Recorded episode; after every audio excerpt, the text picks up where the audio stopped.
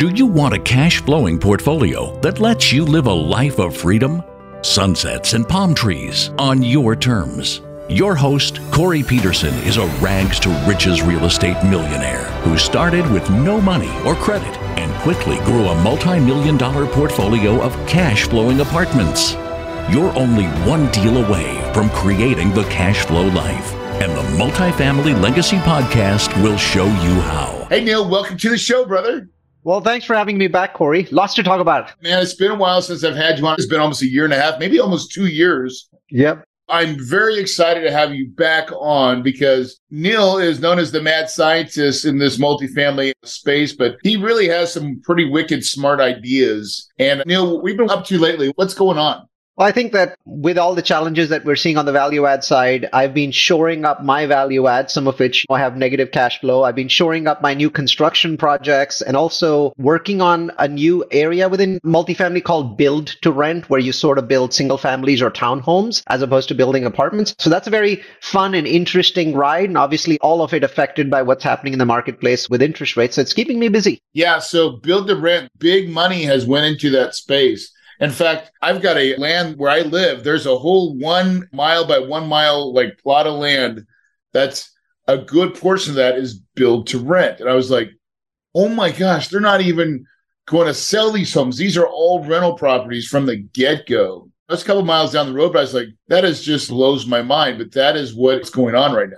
BTR is actually bailing out the big builders. So a lot of the big builders, whether it's Lennar or KB Homes, these people had put basically allocated, were sitting on these plots of land and they had hundreds and thousands of plots. They call them individual parcels. And now they can't build on those anymore. The demand's dropped. So the last time this happened in 2008, 2009, the national builders lost a lot of money. This time they've gotten smart. They went and got billions of dollars from Wall Street investors to do build to rent projects and so they're not slowing down. Instead of selling homes to people, they're still building them, but now they're renting them out 300, 400, 500 unit communities at a time. Very smart. It's a great business model and it really works for them even in the long run. But in the short run, it means that they don't have to lay off anybody. Yeah. So how long have you been into that? Like how much time did that really take, what you've been currently doing?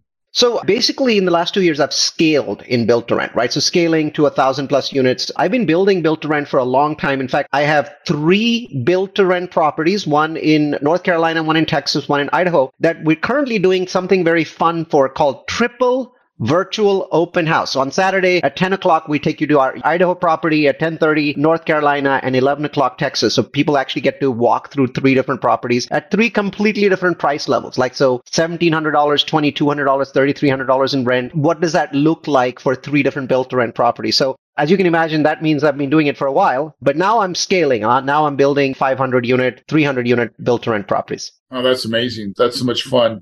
So, what about in the multi side? We've been talking about uh, pain a little bit, right? I think that's something that not really wants to address, but like things are not always as good as they used to be. We had a really nice 10 year run, I felt like. What's going on now that you see what's going on in America? Well, adjustment. I think that multifamily is a privileged asset class. Nothing's really changed there. In fact, it's gotten more privileged after COVID because there's so many people that got their fingers burned with office and hotel and retail that more people want to invest money in multifamily today than at any time in the past. So that's the good news. On the tough side, we've had such an incredible run with rents that the US is taking a breather. Now, there's a lot of people saying rents are going down. That's not true. My data clearly suggests that rents are dropping in some metros that had gone up very fast. Like Phoenix is one of the places where I've been building quite a bit. And when rents went up 31% in Phoenix, over two years, right? So that's about 10 times the normal speed or eight times the normal speed. So now they're down about 4%. And this is an adjustment process. The metro is taking a breather and saying, okay, let's get some affordability here. And then we'll start moving again. Austin's the same way. I think rents dropped about two or 3%. So there's a breather that the industry is taking at this point of time. So normally what happens is September to February timeframe, we usually lose rents about one or 2%. This time it's a little more. It's more like three or 4% as the market does the seasonal thing. And then it also takes a breather. So on that side, We've seen some rent slowdowns. And then we have some supply issues. So what's happening is in 2021, we built a lot. In 2022, we still built a lot. In 2023, we're not building a lot, but it doesn't matter to us yet because what's delivering is that 2022 overhang. So we've got some supply challenges this year. And of course, the biggest one that most people know about, your guests have talked about it, is this massive interest rate overhang that's basically taking cash flow down to zero. That's the big one, right? So that's for a lot of people that are listening to this podcast too, is like, it was kind of like, who stole my cheese? Really, who stole my money? Well, the bank did.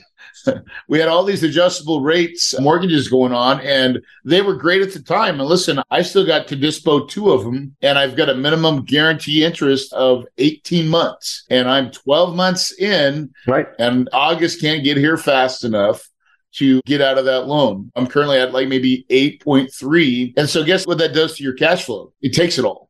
Yep. And I think that one of the things that I want to point out is that no one in the industry knew this. No one had predicted this. There's a few fat cats saying, hey, we always knew, so we got fixed loans. But I think they had a business model that was predicated on long-term holds. Their investors and customers were different from ours. Everyone in the industry has this challenge. One of the things that I like to say is today, roughly 30 to 40% of all properties that were purchased in 2020 and 2021 are underwater. So they're losing some amount of money or they're maybe break even or close to break even. And then 50% of all properties that were purchased in 2022 are losing money and they're probably losing substantial amounts of money. So we've got this bleed issue that is conflicting with the overall marketability of a multifamily and attractiveness of multifamily. And we basically, what I say is the industry basically has to figure out how to get through the next 12 to 18 months. We have this window of time where things are problematic. Now we're starting to see cap rates increase, and those cap rates are increasing simply because people can't get enough debt, not because they don't want to buy the properties.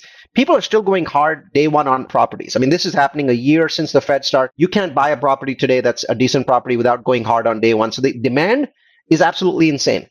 But the problem is people can't get enough debt to close properties, and that's bringing the prices down. It's bringing the cap rates up. Yep, that's exactly what's happening. Meanwhile, I love your analogy too, and I think it is an 18 month problem because we've got to be able to push through. And so to push through, usually some things are going to have to happen. And that's usually when you're in this situation, you're going to need additional cash. And if you don't have it already, this is where I don't think the industry is talking about this enough is like cash calls. You know, we talked about this, brought this up. Like, how does that process work? What do you do? How do you ask? And so, what's your opinion on stuff like that?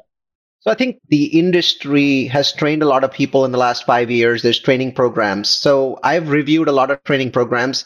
I've never seen one that talked about these times. And So there was basically, there's this missing chapter in the industry's education around things like cash calls, recapitalization, negotiating loans with the bank. What do you do at a time like this? And what do you do if you're within 90 days of a default, right? So I'm talking about obviously yeah. the worst case scenario there's some properties that are doing okay, some properties that are not so good, but will muddle through. And then there's some properties that are in severe risk. And in a big country, I'm thinking there's thousands of properties at severe risk. I don't think the people that are running those properties fully understand all of the things that they need to do. And I want them to do it, right? You might say, why is Neal talking about this? It's somebody else's property, not his. We are together we're basically peers in this industry, and the industry is fairly small still, right? We're only about 5 to 10% of all multifamily in the US. 90% of it has nothing to do with syndication. And syndication is really where a lot of these challenging properties are yep. because that's where all the bridge loans are, right? So the challenge is mostly contained within our ecosystem. And I want to really help as much by telling people, look, you've got to start thinking about this. The first thing is this. If your property is going negative for more than three or four months, you must start talking about it with the investors. Hiding it from them is extremely counterproductive. In fact, I think it's a very stupid idea. So you've got to be telling them what's happening and what your plan for the next 18 months are. You've got to start saying, hey, a cash call may be likely. Right. And we'll talk with you more about the cash call. Start having that conversation. Start using that word. You can say things like maybe likely. We're thinking about it. We're having a conversation. We're not at the point yet where a cash call is our reality. Have those conversations because if you're not, your savvy investors are going to think that you're hiding something from them because they can read financials, right? Yeah. Getting way ahead of it is way important, right? The sooner you can deliver that kind of news, because you usually have a pretty good feel, well, we're going to have to start doing something. Now, the challenge is most people don't do enough, right? I think when they look at it, oh, well, I get by with this. You need that plus another whole trunk of money so you don't ever have to ask for it again. You just want to be able to ask once, get through a period of time. Listen, the market will heal itself. I mean, we talked about rents are still strong in most markets. Yeah, so there's a couple lulls and stuff, but that's going to kind of work its way out. The biggest challenge is the lending and over a period of time. I mean, the Fed usually swings one hard way to the other, and then eventually they're going to start going back to QE. Now, how long that takes, I don't know, but it will come back right? It certainly will. And I think in this case, it'll come back stronger and quicker than most people think. So we can talk about what that timeline is. I actually want to dive into something known as the spread, which sits above SOFR for all of these loans, right? But I think the key piece is this, right? Corey said something that I want to jump on first, right? He said, don't just basically say, this is the amount of money that I need. People ask me, how much money do you think I should get from a cash call? My answer to them is try and get 3x, and I'll tell you why 3x. 1x is what you think you're going to need in the next, let's say, nine months or 12 months, right? The situation might be better in 12 months. So 12 months, what do you need for the next 12 months? That's your 1x. Okay. The 2x is what you don't know is going to happen if the Fed keeps raising, right? What's the 3x? Not every investor gives you money when you ask for a cash call. Most people don't have those punitive clauses that extra extra dilutes them they just get diluted pro rata and most people are like no i'm just not going to give you money. So you've got to ask for 3x if you think you need a million you should be doing a cash call but 3 million right? So that's the first thing of cash call my second piece of advice which is very important is this. Anyone that has ever done a webinar to sell a property to their investors you need to do that webinar just that well maybe even better for your cash call Okay. You sold them a vision. It didn't go quite right because of external factors. They're not dumb. They understand that it's a factor that's outside of your control. But now you've got to sell them a vision of what that future looks like when they give you that cash, right? And you have to work on it just as hard. Am I going to give you that money? Because that's the question I ask you. So am I just throwing more bad money, good money to bad, right? And so they've got to understand that this is how am I going to get my money back? What's the new vision? What does it look like? In our current economy and how long do we have to go before it gets better? You have to have this crystal clear explanation of why the money that they gave you before is not bad money. In six different ways you have to prove it to them that the money that they gave you is still good money because no one will ever protect bad money but everyone Amen. protects good money right? They have to understand that. And I don't think that obviously people haven't been through cash calls before. I've been through a cash call. I can tell you, I would much rather take a root canal over a cash call. They're not fun. And that's so the industry is avoiding them. And the problem is this I'm sending this message to you. We've had a really, really good time of it in the last 10 years. I mean, just outrageously good. No other industries that I know of exist that have had this good of a time. This is one year of challenges. You'll get through it. Part of that is doing a cash call. Hey everyone, 2023 is the year where new millionaires are made, and it's time to take action. A lot of things have changed in multifamily, and you need to know what is working now. You must learn how to raise cheap capital correctly. You need the systems to unlock unlimited deal flow, and you need a support team to guide you along the way. So, guess what? The Kahuna boardroom is now open. We only have space for about 60 people, and I'm telling you, this event is next level. We do it right, we do it well, and I will teach you. I will give you everything that I've learned. Now, I only have space for 60 people, and this is really the course that will get you there. So it's three days of live training, a full home study course, our trusted cash flow calculator, to underwrite your deals. And if you enroll now, I'll include five bonus training sessions building up to the live event. So listen, do not waste a single minute. Go to the Kahuna boardroom. I've just lowered the price to $997 for this is a Valentine special, my friends. Only 60 people get to attend this event. You want that to be you. So go to kahunaboardroom.com and register today. You will not be disappointed, my friend. I totally agree. And I think for people that are listening to this, you probably need to do one right now. You just don't know it or you're not being honest with yourself about it. And so I've done one and it's not fun. It really is not fun. It's the worst feeling in the world to have to go in front of the people that gave you $5 million and ask for another two or another three, right? But here's what I found out too, like going through mine, is that the right investors are always the right ones. You realize you confirm who the people are that you want to keep investing with, right? That I want them in my portfolio every time. And then you'll also realize how scary it is for them. I think I've learned just trying to get on their side of the coin a little bit more and understanding how they feel and what they're thinking and let them talk. Cause sometimes I've been on many calls after that first initial webinar or whatever we put out and then having some additional field more calls just to say one on one, talk to me. And really the question always is, is this going to work? Right. Yes, there's a great way to show them that, right? So one of the things that I suggest it should be on your slide when you're doing cash calls.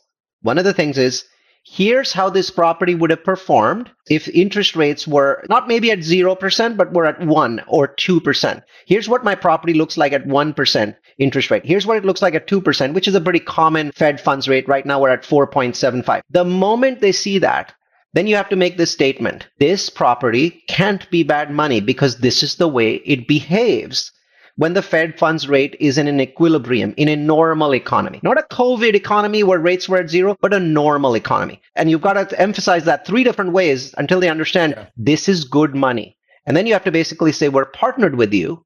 You're our partner. Normally, you don't do any work, and that's our job to do the work. We're committed to doing 100% of that work. But that doesn't mean that as partners, you don't help us when we need help. Right now, we need help. Ask for people's help. They want you to ask don't be grumpy. Don't be saying, I've got nine properties that are doing well and this is the only one not doing well. They don't want to hear that. That's stupid. That's the only one that they're invested in. So I think what you need to do is ask for their help. Yeah. And people who do actually want to help you, they want you to succeed. They chose you. You know, it's funny, but you go through these things, and my wife, we were just talking. It's a horrible experience to go through it. But then, and my wife said this to me. She goes, Corey, remember, they chose you. They all chose you and invested with you, right? They all believe in you. Yes really go back through the facts and show them why. Again, like you said, six different ways why, and here's where we're going, and here's what we'll get to. And once you do that, man, I'm telling you, it was like, let the chips, I got it all out. Everybody understood where we're at. And then the money starts to show up. You move ahead. Yes. You start getting that money. With a few people that were hesitant, I had one on one phone calls. Uh, my cash call was in 2015, I think, or 2016. One on one phone calls. And look, people don't abuse you. They don't yell at you. They understand. They just want to hear from you. Some people just want to have a one on one conversation. So the fact that people are not doing cash calls at this point in time is bizarre. It's just an indicative of look, you never had to do them, so you think you didn't have to do them. As an industry, I beg you, let's do our cash calls, get beyond this year, and move on to brighter days. You do not want to get to the point where 100 properties go back to the bank because then all of us have problems. You brought a great uh, little piece of it. And I think I'm going to add this to my curriculum is how to do it, right? It's not in my curriculum. I, Like it's nowhere there. I've never thought about it. I used to teach three or four years ago. I had my own program. I didn't have it in there. I think that this is just, it's experiential. It actually makes sense today, right? Yeah. Oh, that's awesome. Absolutely. So I think cash calls are one piece. The other piece that I'd like to talk about, which I think is related to newer properties, right? So obviously with cash calls, we're talking about existing properties is what do you do today, right? So, I mean, at this point, do you stop? Do you not buy anything? A lot of people are pencils down. And so I have a suggestion that obviously you can be pencils down. And if you can do that and it works for you, Fine. Okay, good for you. Wait for six months, seven months, nine months, whatever it is. What about if you can't be pencils down, which is the reality for most companies? They have employees, they have stuff to do. I have a suggestion, and I think it's based on my understanding of something known as the spread. Yeah. Corey, let's talk about that because I think it's very important, right? Everyone today is an expert in what we call the Fed funds rate, right? So the Fed funds rate was zero and then it went up by 75 basis points, then 50, then 25. Right now it's at 4.75. So everyone knows, okay, the Fed funds rate. Now, what people don't fully understand is how does that Fed funds rate how does that translate into a mortgage rate today? So if you're buying a property and you don't want to get 10 year fixed, a lot of us don't want to get 10 year fixed because that locks us in refinance. We basically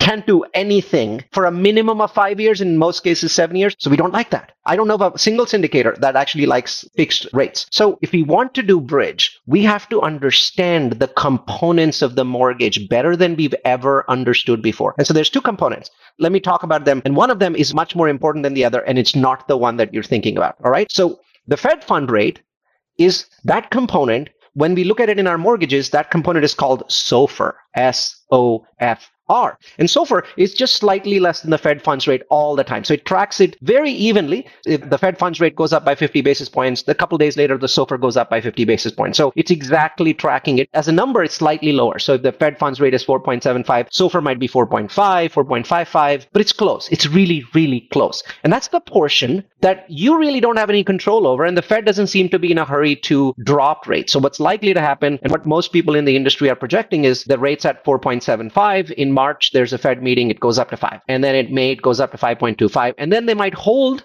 or they might do maybe one more increase to 5.5. Either way, you don't have any control over it. And the Fed is probably going to hold at that level for three, four, right, five, six exactly. months. Who knows, right? Big question is, how do I buy a property with that knowing that? The answer is the other piece. The other piece is called the spread. It's on top of SOFR. So today the spread is four or four and a half. So it's sitting on top of SOFR. So SOFR's four and a half, the spread's four and a half. So you're basically paying nine percent interest or 10. Some properties are even 11, right? So the spread is very high. Now, most people, if I ask them what SOFR is, they'll give me an answer. The question is, what do you think spreads were at a year or two years ago? Most people don't know. They don't know what the spreads were. Well, the answer is the spread in a normal market where there's no risk, there's no fear. Yep. It's between 1% and 2%. That's what the spread is. And sometimes it's even lower than 1%. I've even seen it like 0.75.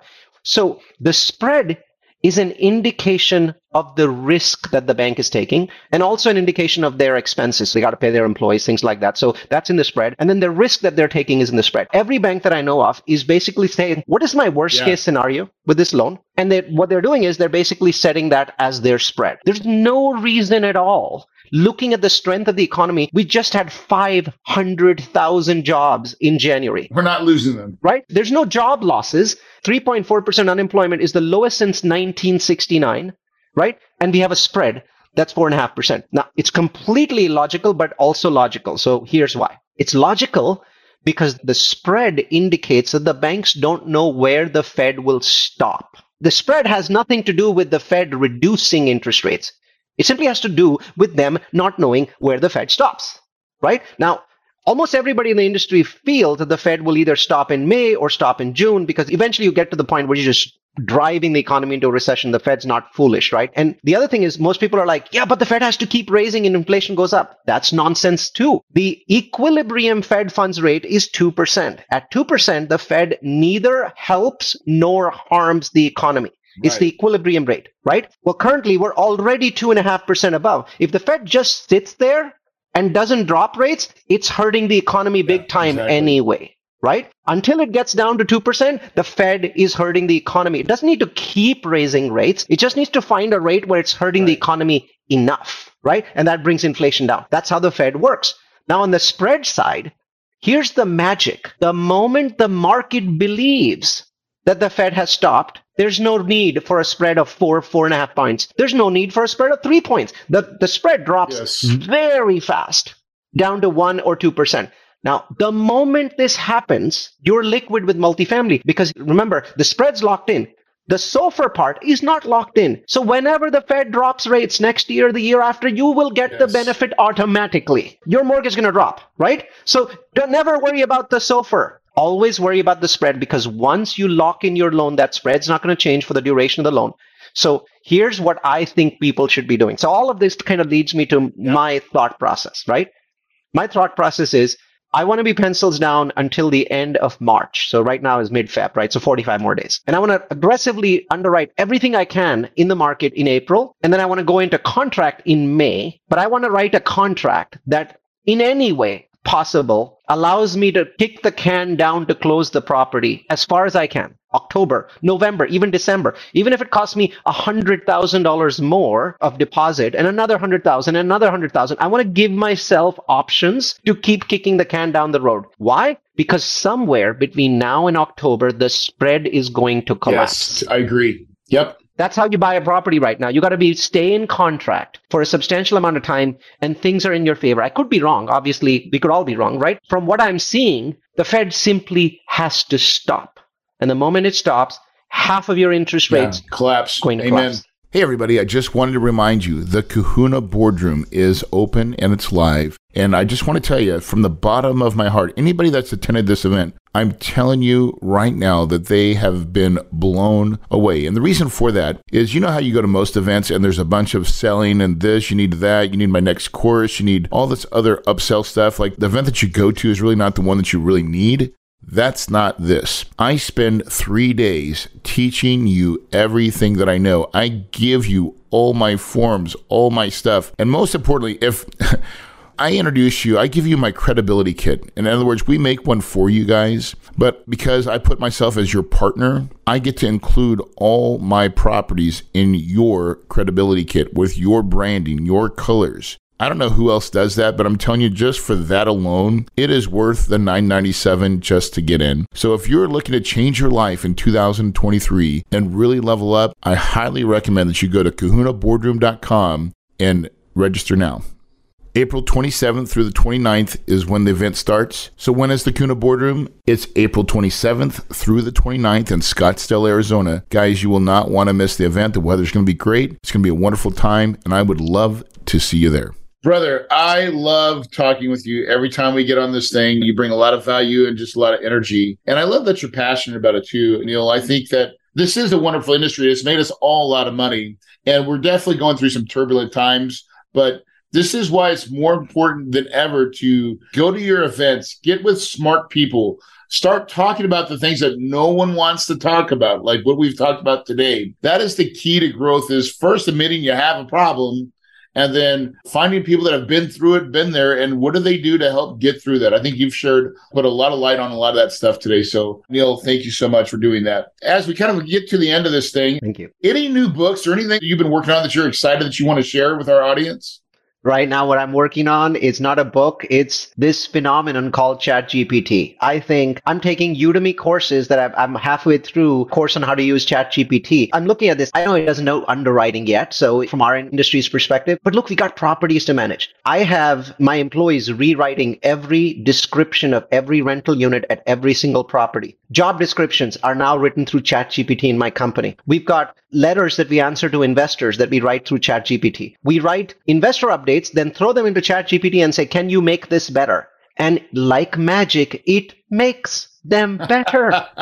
it's an astonishing difference from where I was on November 28th. November 29th is when ChatGPT came out. I think the world changed. I like to say this, and maybe I'll be proven wrong. ChatGPT is bigger than the smartphone for sure because of the productivity gains that it made. There have been no productivity gains in the US population because of smartphones. In fact, productivity dropped because we're all addicted right. to the goddamn things and we're not getting our job done. ChatGPT, though, is designed to make us more productive. And it's just the beginning. It's just one little software. I'm sure there's 300 of them on the way. This one that basically, what you give it a description and it writes a 20 slide PowerPoint. Yes, I've seen Have you heard it. about this, Corey? It makes a 20 slide PowerPoint. So right now is a great time not to be reading books, to be experiencing generative AI in all of its forms, in all of the different ways. We're seeing an astonishing revolution. I love it. My wife is like, Corey, you got to see this oh my gosh. I was like, whoa, that's amazing. It's pretty astonishing. The stuff that it does is absolutely astonishing. I'm using it at my company. There's $50 a week price for best use of ChatGPT, and we require all the different departments to present how they used it week. So they come together for a 30 minute huddle. And the first couple of weeks, the marketing people were winning it all the time. Hey, we used it for this landing page. We used it for this email. And eventually we created a new rule just to kind of get rid of them.